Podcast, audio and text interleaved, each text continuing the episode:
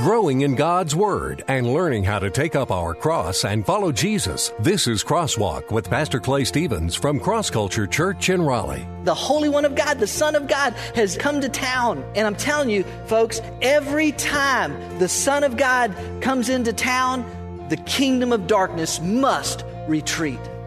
There's an old hymn that some of you may be familiar with Victory in Jesus. That song speaks of what Jesus' death on the cross accomplished for us. Many people know that truth intellectually, but how many know that truth practically?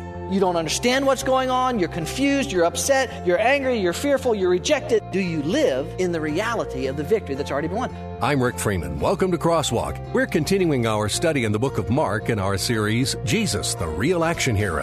Pastor Clay is pointing out five declarations in the first chapter of the book of Mark. We've covered three already, and today we're going to look at the demon's declaration and the leper's declaration. The demon possessed man was under attack from a spiritual enemy, the leper was under attack from a physical enemy. What we'll see in both instances is that Jesus takes action and comes to their rescue. Matter of fact, I'm pretty sure that about the time Jesus strolled through the door, that demon said to himself, Well, this can't be good. As you'll hear Pastor Clay say today, Jesus' action rescued all of us from Satan's power and from our own sin. The problem for many, though, is that they aren't living daily in the victory that Jesus secured. Pastor Clay is going to give us two very important pieces of advice to help us live in the reality of the victory that has already been won. Thanks for joining us today. Now, here's Pastor.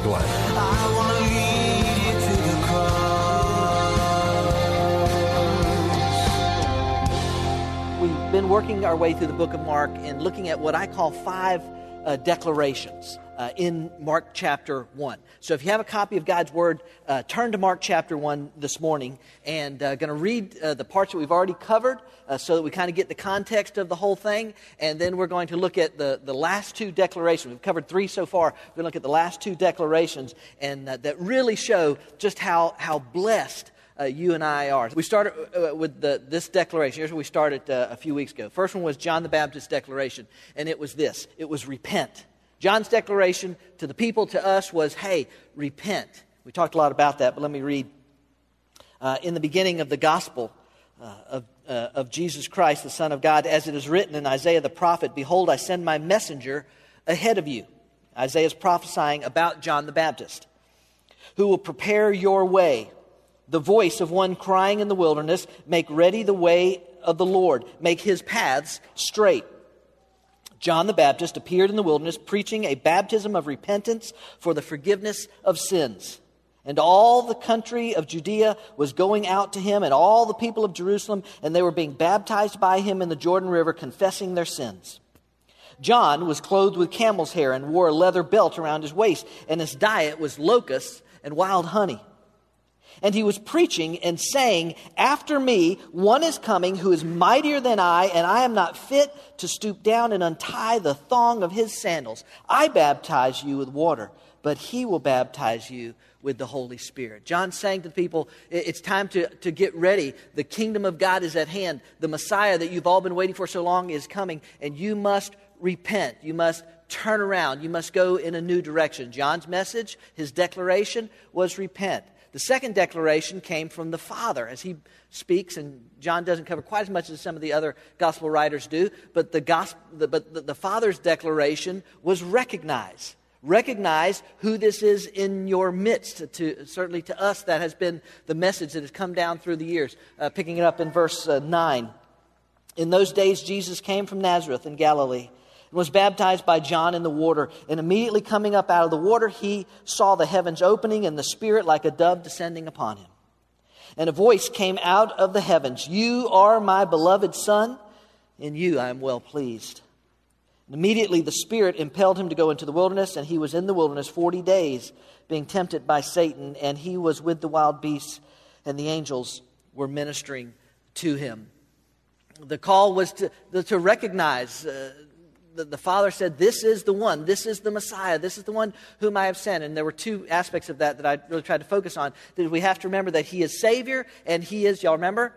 and he is Lord. He is both of those things. That is who the Christ is. And Jesus uh, and the Father says you have to recognize that this is who this is. There have been lots of wannabe messiahs have come along, been lots of people touting that they could change your life or that they, you know, have, have whatever you need or whatever else. But this is my this is the only one he said it about. This is my beloved son in whom I am well pleased. Recognize uh, the third declaration came from Jesus himself, and that declaration was respond.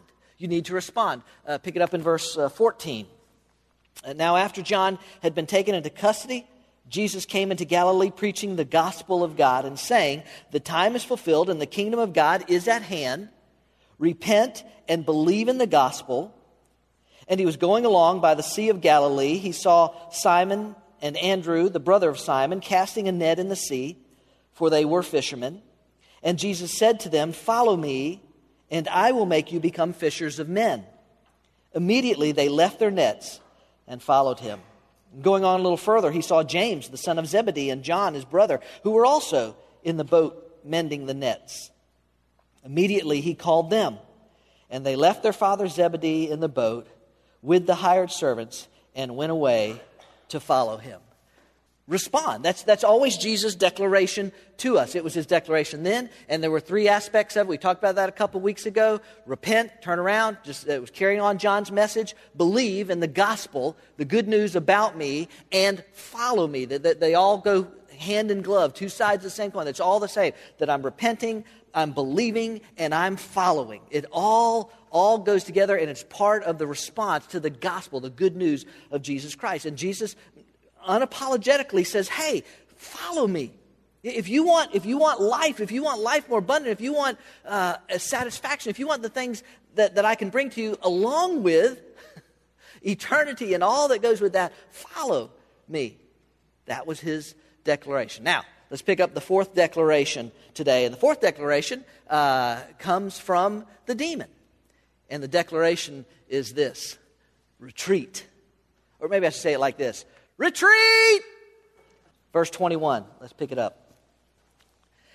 And they went into Capernaum, and immediately on the Sabbath he entered the synagogue and he began to teach, he being Jesus. They were amazed at his teaching, for he was teaching them as one having authority and not as the scribes. And just then there was a man in their synagogue with an unclean spirit. And he cried out, saying, What business do we have with each other, Jesus of Nazareth? Have you come to destroy us? I know who you are, the Holy One of God. And Jesus rebuked him, saying, Be quiet and come out of him. And throwing him into convulsions, the unclean spirit cried out with a loud voice and came out of him. They were all amazed, so that they debated among themselves, saying, what is this? A new teaching with authority. He commands even the unclean spirits, and they obey him. Immediately, the news about him spread everywhere into all the surrounding district of Galilee. Uh, Jesus' ministry, is the early, day of Jesus, early days of Jesus' ministry. His ministry has started, and Jesus is beginning to go around and impact people's lives. He's, he's been to John, John the Baptist, the baptism in the Jordan River, uh, John, Mark just mentioned it in passing, but he's gone into the wilderness. He's, he's spent 40 days out there in the wilderness. Temptation of the enemy, all that kind of stuff uh, comes. He comes back. He, he begins to gather his disciples, and, he, and he's starting his, his ministry. And he, and he begins to enter into uh, the towns, and he begins to be this man of action. And part of that action included his teaching. Now, uh, synagogue, it says he entered the synagogue. Synagogue, you know, was basically just a Jewish version of, of a church, of a local church. You could think of it that way the temple was in Jerusalem, right? That's where the sacrificial system took place. That's where the, the nation and the people knew that, they, that the sacrifice represented, you know, the one who would come and, and, and pay the ultimate price for their sins. And that's where all that took place. But, but most of the, the towns and the villages had these synagogues. And it was in the synagogues where uh, rabbis or teachers would, would teach the Word of God and, uh, and, and they would give in religious instruction and, and all that kind of stuff would go on daily in the synagogues. And so Jesus comes into the synagogue. But Jesus doesn't teach the way they're used to. Jesus doesn't teach the way the other teachers teach. The other teachers uh, would usually perhaps read a passage of Scripture and then they would, would probably quote uh, or paraphrase what some other, perhaps more famous teacher had said about it. Do you understand what I'm saying? It's a more, they might say something like, uh, Rabbi so and so, they read the passage scripture and they say, Rabbi so and so has said da da da da da da da. Or they might say, you know, as it is written in the book of Moses, you know, they might use Moses as authority. Jesus didn't do that. Jesus taught as the one having the authority. And, and they, weren't, they weren't used to that.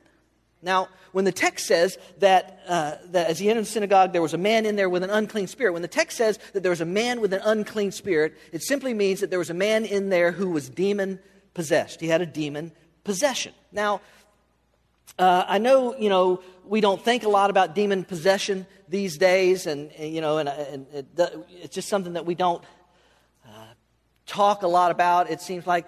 But demon possession is real. It's not just something that, that goes on in the movies. It, it, it seems ironic to me that a culture that is today, and uh, y'all are going to have to admit this is true, I think, in a culture today, at least you know here in America, that is obsessed with werewolves, vampires, and zombies, that it that that it is all, that it's like we're almost uh, discouraged from even thinking about an actual, real spiritual enemy that exists in our midst, and Listen, can I tell you this? I, I, and it's not, it's not every chance. It doesn't mean that every person that has a physical ailment or uh, um, an emotional or mental or psychological issue is demon possessed. It doesn't mean that, but it, but it does go on probably more than we recognize. And I can assure you, ladies and gentlemen, you have a lot greater uh, potential to interact or run into some type of demon activity than you do run, of running into a werewolf.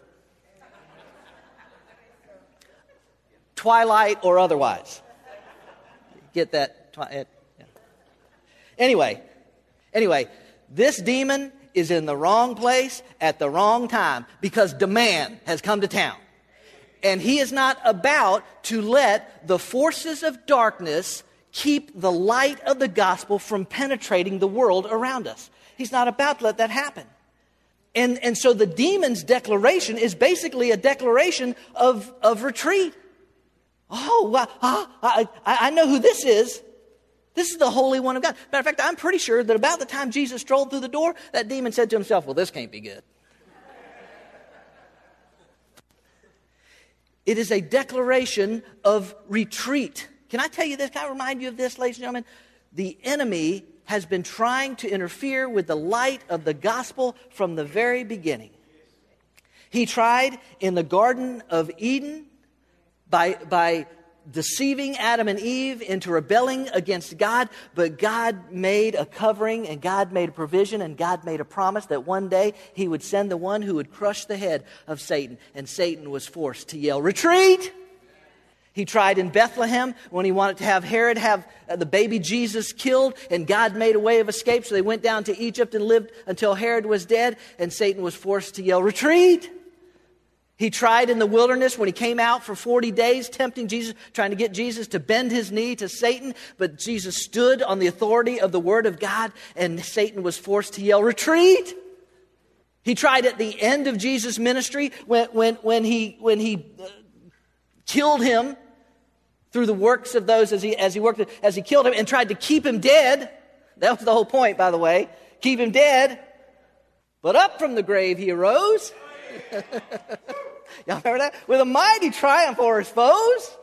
He arose, the victor from the dark domain. He lives forever with his saints to reign. He arose, he arose, hallelujah, Christ arose, and Satan is forced to say, retreat. It, it is a declaration of retreat. And it is foolish, listen to me, it is foolish for you to go through your life acting as if you do not have a spiritual enemy who is real and who is engaged and is doing all he can to hinder you from your part in the kingdom of light. Can, listen, uh, uh, no offense, no offense, but this is really not about you. This is not about you. This is about the glory of God and the advancement of his kingdom into this world of darkness. And you and I have to understand that there is a real enemy. I, I, I was with a team a few years ago down in Ecuador, and uh, uh, some of us went uh, one night uh, to, this, to, to a worship service in, this, in, in someone's home.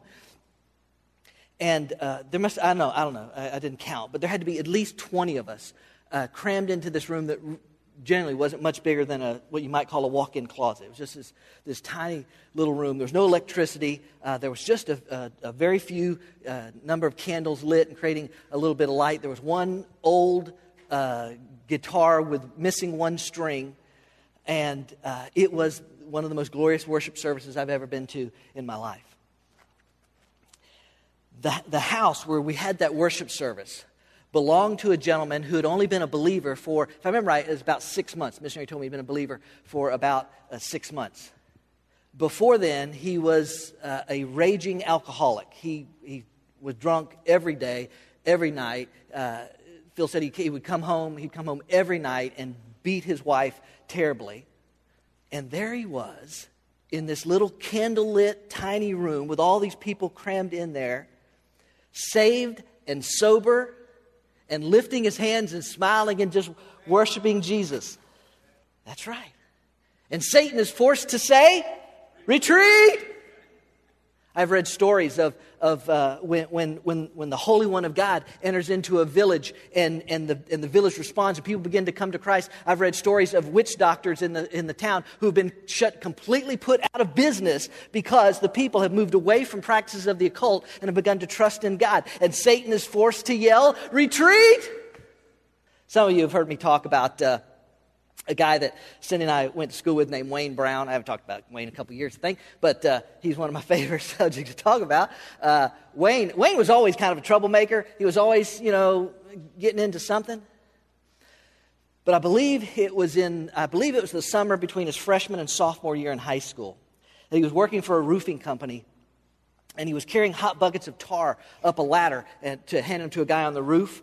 And one of those buckets of tar slipped out of the guy's hand that he was handing it to, and it poured down on, on Wayne, and uh, it just it just terribly disfigured his, his, I think it was his left arm, his left hand, the left side of his face. It, it literally burnt his ear off. Wayne was just plumb mean after that. He was a guy, no, no kidding. I mean, we, no, was no, it wasn't official, but he, he, was, he was unofficially voted uh, the guy most likely to end up in prison in, uh, from his class in, in, high school. And he was well on his way uh, that direction. Shortly after high school, he was, uh, he was running drugs out of Colombia for uh, a South Florida drug cartel, and it would take too long to tell all the details of it, but the Holy One of God showed up in Wayne's life in a very dramatic way, which he does in all of our lives, even though we, we may categorize that stuff. Every time God touches a life, it's very dramatic, ladies and gentlemen. But he shows up in Wayne's life. The Holy One of God shows up. Uh, Wayne is miraculously delivered from the kingdom of darkness into the kingdom of light. I, never, I love telling the story about the first time Cindy and I ran into Wayne after he gave his life to Jesus Christ. Uh, we were at the uh, Speckled Perch Festival uh, in Okeechobee, Florida, Speckled Perch cap- capital of the world. So Speckled Perch Festival, and uh, uh, there's a turtle race uh, go- going on. And the turtle race, may sound a little weird to you, but uh, when you're from the redneck capital of the world, where uh, mud bogs and swamp cabbage, you know, are a regular everyday part of life, then turtle race isn't that unusual. But he's in a turtle race, and Wayne enters his turtle in turtle race. He's got this big old box box turtle, big old box turtle, and he is spray painted with orange neon paint. He is spray spray painted Jesus saves across the shell of this, of this turtle, of this turtle. And he didn't care where he finished as long as everybody just had, was, oh yeah, what? Jesus saves.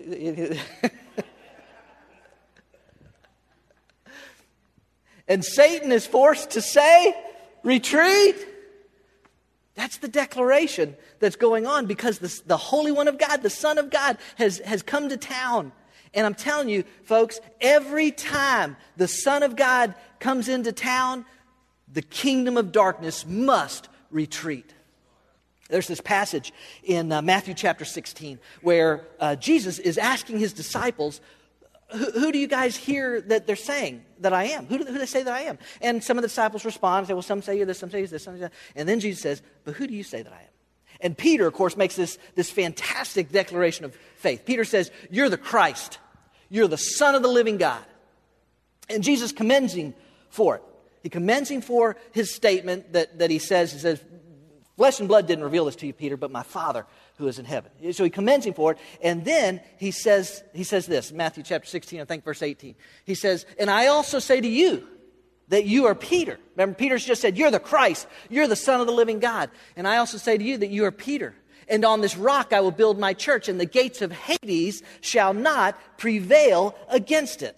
Now, let me just say this now, not, not necessarily an attempt to throw the Catholic uh, Church under the bus, but in my opinion, they got it wrong here. Uh, the Catholic Church, uh, I believe, wrongly interprets this passage of Scripture to uh, say that Peter is the rock that Christ builds his church on. And some of you uh, may be aware of this, but uh, Peter's name, remember, it originally was not Peter, it was Simon. As a matter of fact, we just read where he's at the water and Jesus went down there. Simon was in the boat. His name was Simon. Jesus changed his name to Peter. The word Peter uh, in Greek means, means rock. It's basically what it means. And so the Catholic Church says, see there, Jesus is saying, You're the rock, and on this rock I will build my church, and the gates of Hades shall not prevail against it.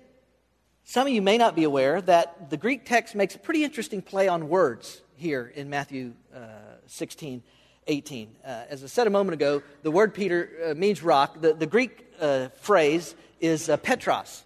Uh, it mean, and it, means, it does mean rock, but it, it basically means a, a portion of the rock or a little piece of the rock or a little stone or perhaps it could even, even mean pebble but it means a small piece of rock and so jesus says you are petros how, how the text records it. You are petros in greek. You're, you're, you're, you're rock. You're, you're little rock. You're little, little stone. And, and peter did. He had strength and, and he was going to be a, a, a, vital part of the, of the birth of the kingdom and uh, of the church and all that kind of stuff. Jesus says you are you're petros.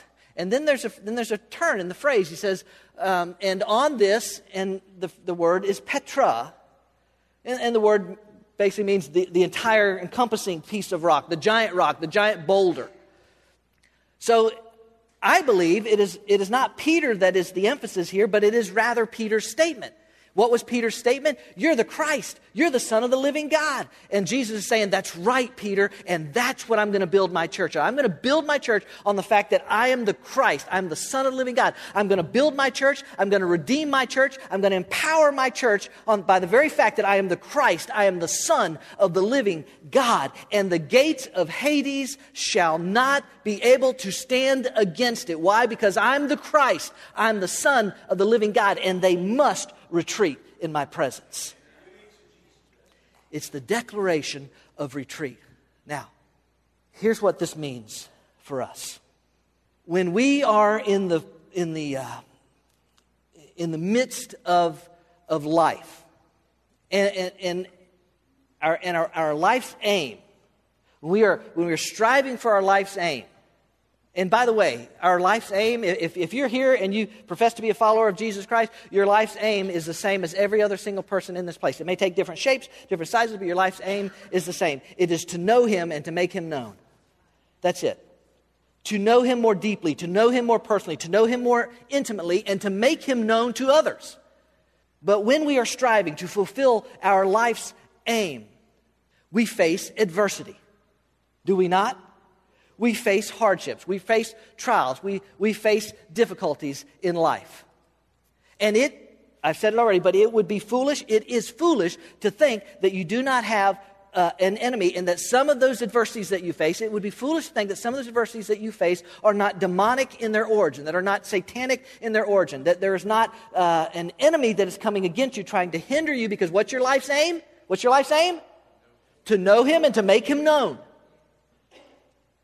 to think that there would not be opposition to you. There will be opposition to you. It's going to come. So, I want to ask you, I want to ask you a question, and I'm going to have Tyler bring it up on the screen because it's a very important question. The question is this Do you live in the reality of the victory that has already been won? Now, think about that sentence, that question for a moment. Do you live in the reality of the victory that has already been won? Because you know that intellectually, don't you? You know the victory has been won, don't you? Right? If you're here and you profess Christ, you know that, uh, that Jesus was the Son of God. You know that He came to earth. He, he died on a cross. He rose again, obtained uh, a pardon for us by His death.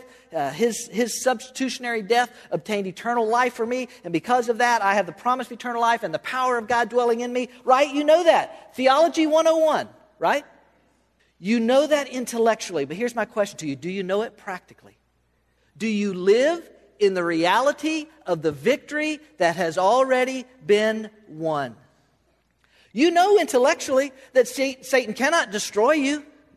You know intellectually that he cannot detain you. You know intellectually that he cannot keep you from what is yours and for whose you are in Christ Jesus. So here's the question why then, if you know that intellectually, why do you let him distract you, disturb you, hinder you in your daily walk with him? Do you understand what I'm saying? Okay, all right, I'll say it. Maybe not everybody in here, but some of you know exactly what I'm talking about right now. You live lives that are oftentimes defeated because in the midst of your circumstances, you, you just you don't understand what's going on, you're confused, you're upset, you're angry, you're fearful, you're rejected, you're do you live in the reality of the victory that's already been won. Are you kidding me? Listen to me. You're a child of the king. You've been adopted into the family of God. You've been redeemed. You've been forgiven. You've been empowered by God. And this I can tell you in, in our lives. This, this truth I can, I can tell you with absolute certainty that if we will stand on the Word of God and rely completely on the power of God, we will see the hand of God move in our lives and the enemy of God retreat. But we have to live in that reality. Not just know it up here, we have to live it every day in our lives. Okay, okay, okay, okay, okay. Hurry up. You're belaboring the point. I'm going to tell you. How do we do that? How do I do that? I get it. Live in the reality. I understand what I'm supposed to do, but but I'm uh, you know I, I don't my life. I'm not sure what's going on. I'm, I'm a, how do we live? I'm going to I'm give you two pieces of advice. Okay, the first one I got from a book I read a couple years ago, and for the life of me, I cannot remember the name of it. I'm sorry, um, and, cannot remember the author. Uh, but uh, but I, have I've used it many times. I've heard Cindy give this counsel to women numerous times the second piece of advice is really just an extension of the first piece of advice. How do we live in the reality of the victory that has already been won? This may sound strange, but here's the first piece of advice. You need to stop listening to yourself and you need to start talking to yourself. Now, that's not exactly how the guy put it in the book. Uh, Cindy reminded me that he said it a little differently, but um, I'm up here, so that's the way it came out.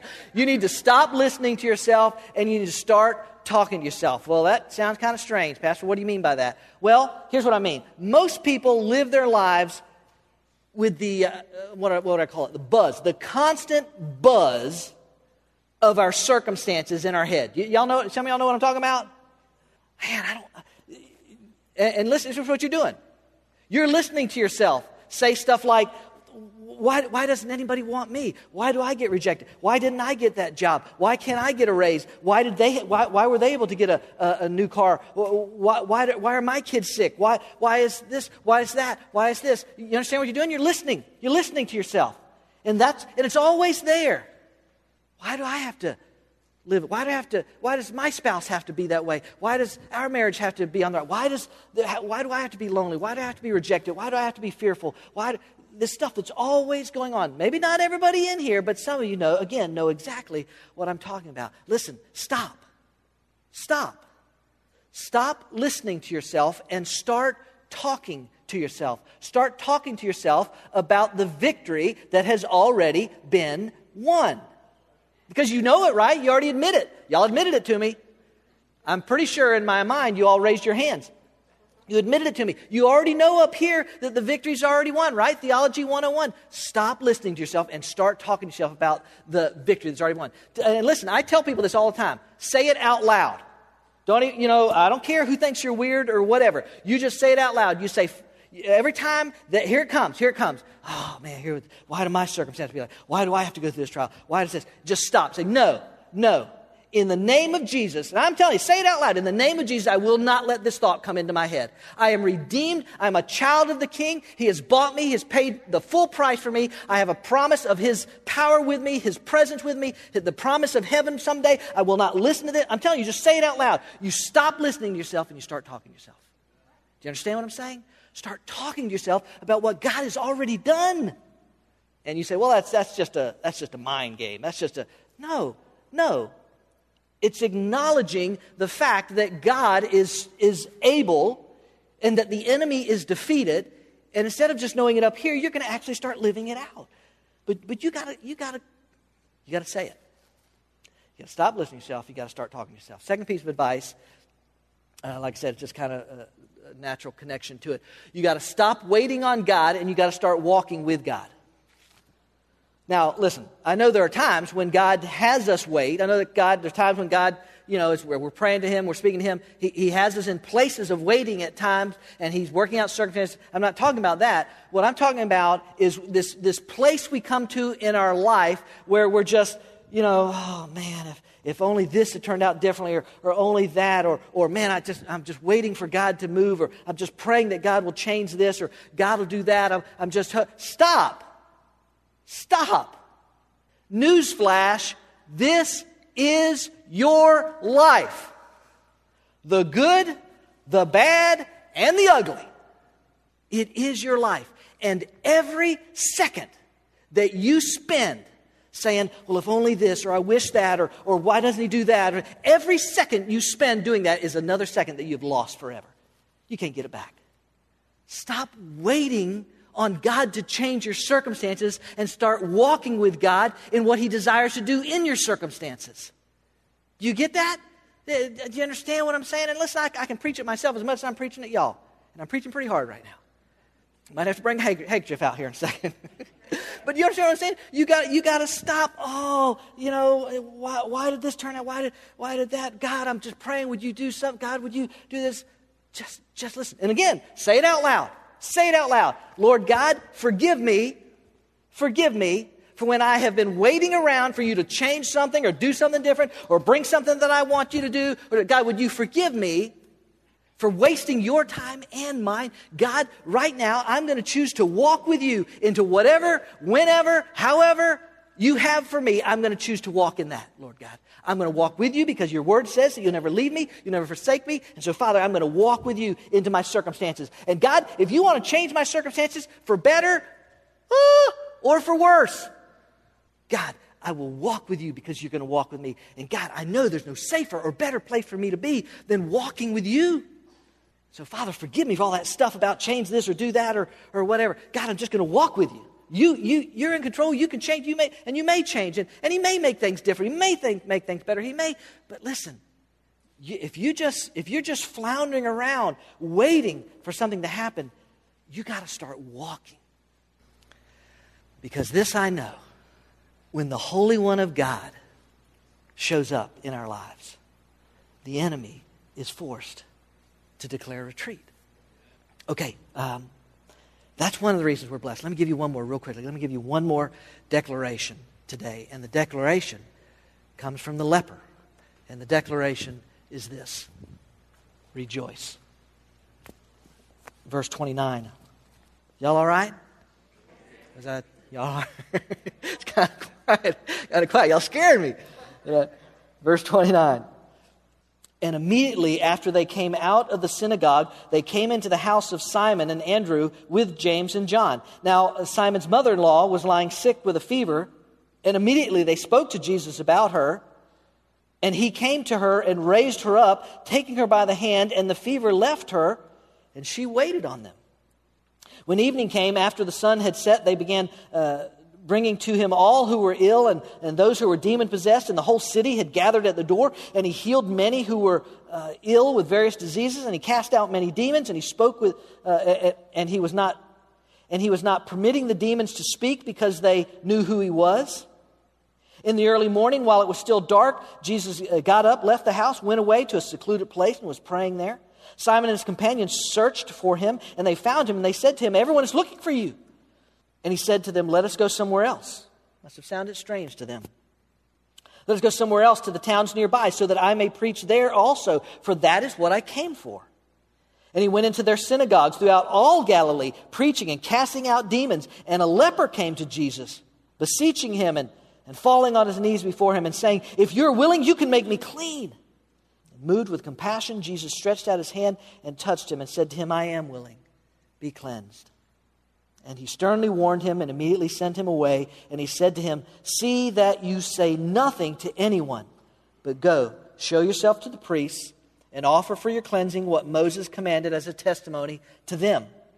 Verse 45 But he went out and began to proclaim it freely and to spread the news around to such an extent, extent that Jesus could no longer publicly enter a city, but stayed out in unpopulated areas, and they were coming to him from everywhere. Man, you talk about a, a man of action. I mean, Jesus is He's, he's healing the sick left and right. He's casting out demons left and right. He's, he's teaching in synagogues all over Galilee. He is a man of action. And in the midst of all of that action that's recorded, I know there's a lot going on there in the closing part of chapter 1, but in the midst of all that's going on is the story of this leper.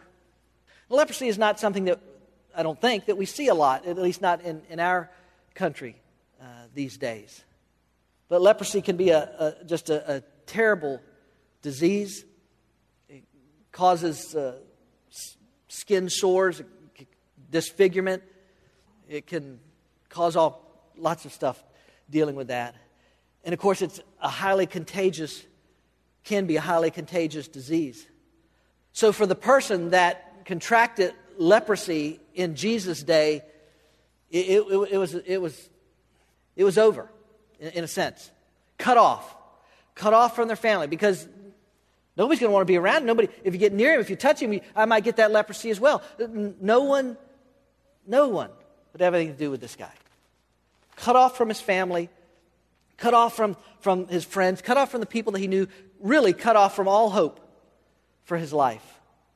And you notice uh, that Mark, is this guy who's recording this action, do you know that, uh, notice that Mark indicates that Jesus reached out and touched the leprous man? Now, Jesus doesn't need to do that, right? I mean, he's God. He can just say, hey, you're clean.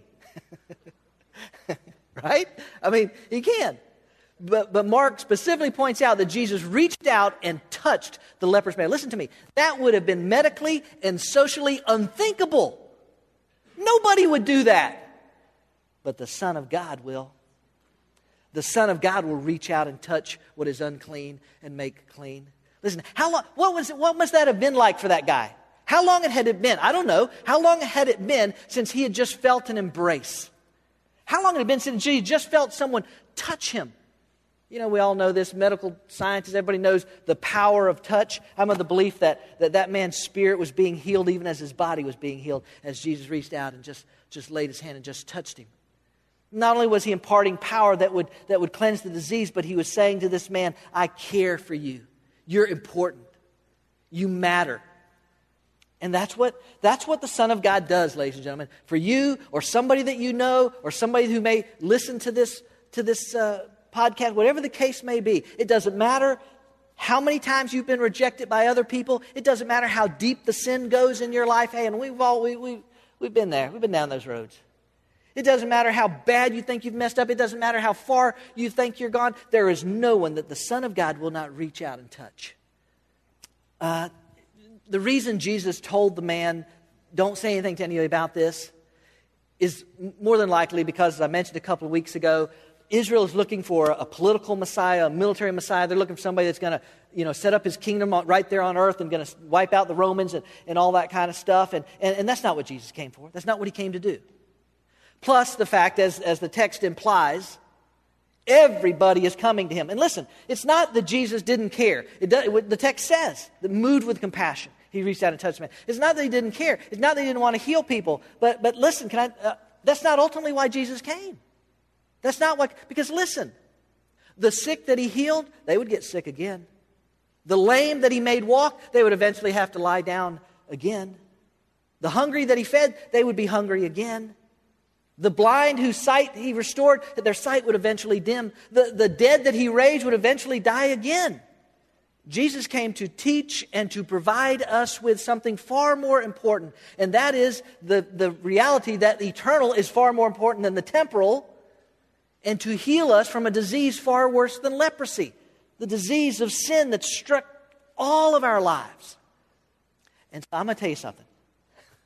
I thought about this, you know, a lot, and I don't want, I don't want to send the wrong message because we always should strive to obey the Lord in every command that He gives us. But I'm just telling you, I cannot, I cannot stand here and hold it against this guy for going out and being unable to contain himself at the joy that he must have felt at what Jesus had brought into his life. The absolute inability to keep this to himself and the joy that he felt. Listen, can I just, as we get ready to close, can I just remind you of a few passages? There's so, you could, you just look up the word rejoice or joy, and you just see dozens and dozens of passages. But I could remind you just a few. Let's start in Psalm 13, verse 5. But I have trusted in your loving kindness. My heart shall say it. Rejoice. Say it. Rejoice in your salvation. Look at Psalm 32, verse 11. Be glad in the Lord and rejoice, you righteous ones, and shout for joy, all you who are upright in heart. Psalm 33, verse 21. For our heart, say it, rejoices in Him. Listen, do you see a pattern developing here? Because we trust in His holy name. Psalm 35, verse 9. And my soul shall rejoice in the Lord. It shall exult in his salvation. Let me just stop right there a second. Listen, as the psalmist is writing that, and as the people that are reading that and then their life, do you think their lives were just, you know, uh, smooth sailing and, and, and nothing but, but, you know, blue skies and, and beautiful. No, no. Man, they got their stuff they got to go through too. Uh, one more in Psalm, Psalm 70, verse 4. Let all who seek you rejoice and be glad in you, and let those who love your salvation say continually, Let God be magnified. You know this one, Philippians chapter 4, verse 4. Would you say it out loud with me, this whole verse? Rejoice in the Lord always. Again, I will say, rejoice. Look at Paul again, 1 Thessalonians. He picks it up again. Rejoice always. One more, Apostle Peter, 1 Peter uh, chapter 1. Who are protected, he's referring to who are protected by the power of God through faith for salvation ready to be revealed in the last time. In other words, there, there's a day coming, ladies and gentlemen, where it, everybody's going to know you know, some of y'all have heard me say before, I've read the back of the book and we win. Someday, that's not even going to be up for debate. When this salvation is revealed, this, this literal salvation. In this, you greatly what? Do you see? There's the question. Well, we're back to the question. There it is. Do you live in that? In this, I greatly rejoice. And watch, listen to Peter. Even though now, for a little while, if necessary, you've been distressed by various trials. So I asked the question earlier about living in the reality of the victory that's already won. So let me leave you with one more question. I asked a couple questions today. Let me leave you one, with one more question that's related to this idea of rejoicing. Do I rejoice in the life that I have in Christ? Listen, I'm not asking you if you're happy about every circumstance in your life. I know you're not. I'm not. But is it possible to rejoice in the midst of those circumstances? To rejoice in the life, this is the life, not wait for God to do something else. This is the life that I have, walking with Him, telling myself about the victory that's been mine, and rejoicing in that.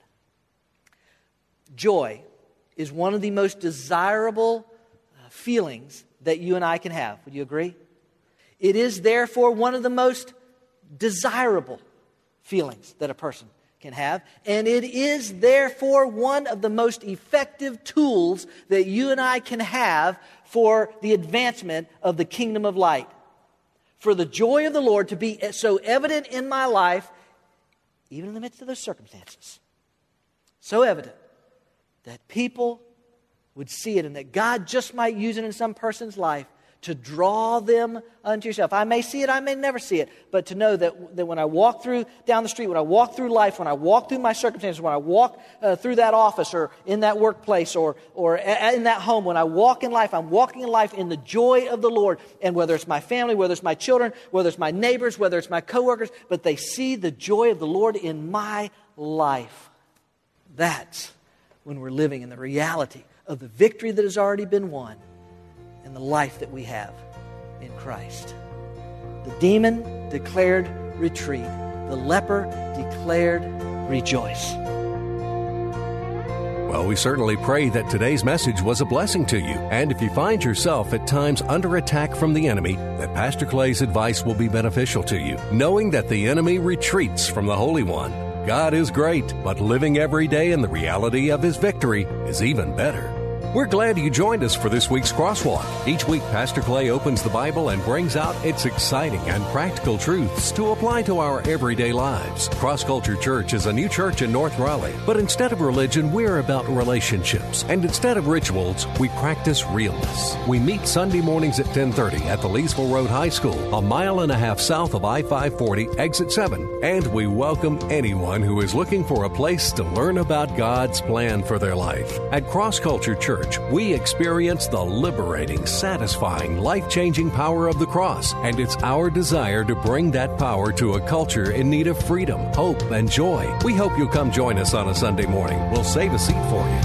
I'm not the water, I'm not the bread, but I know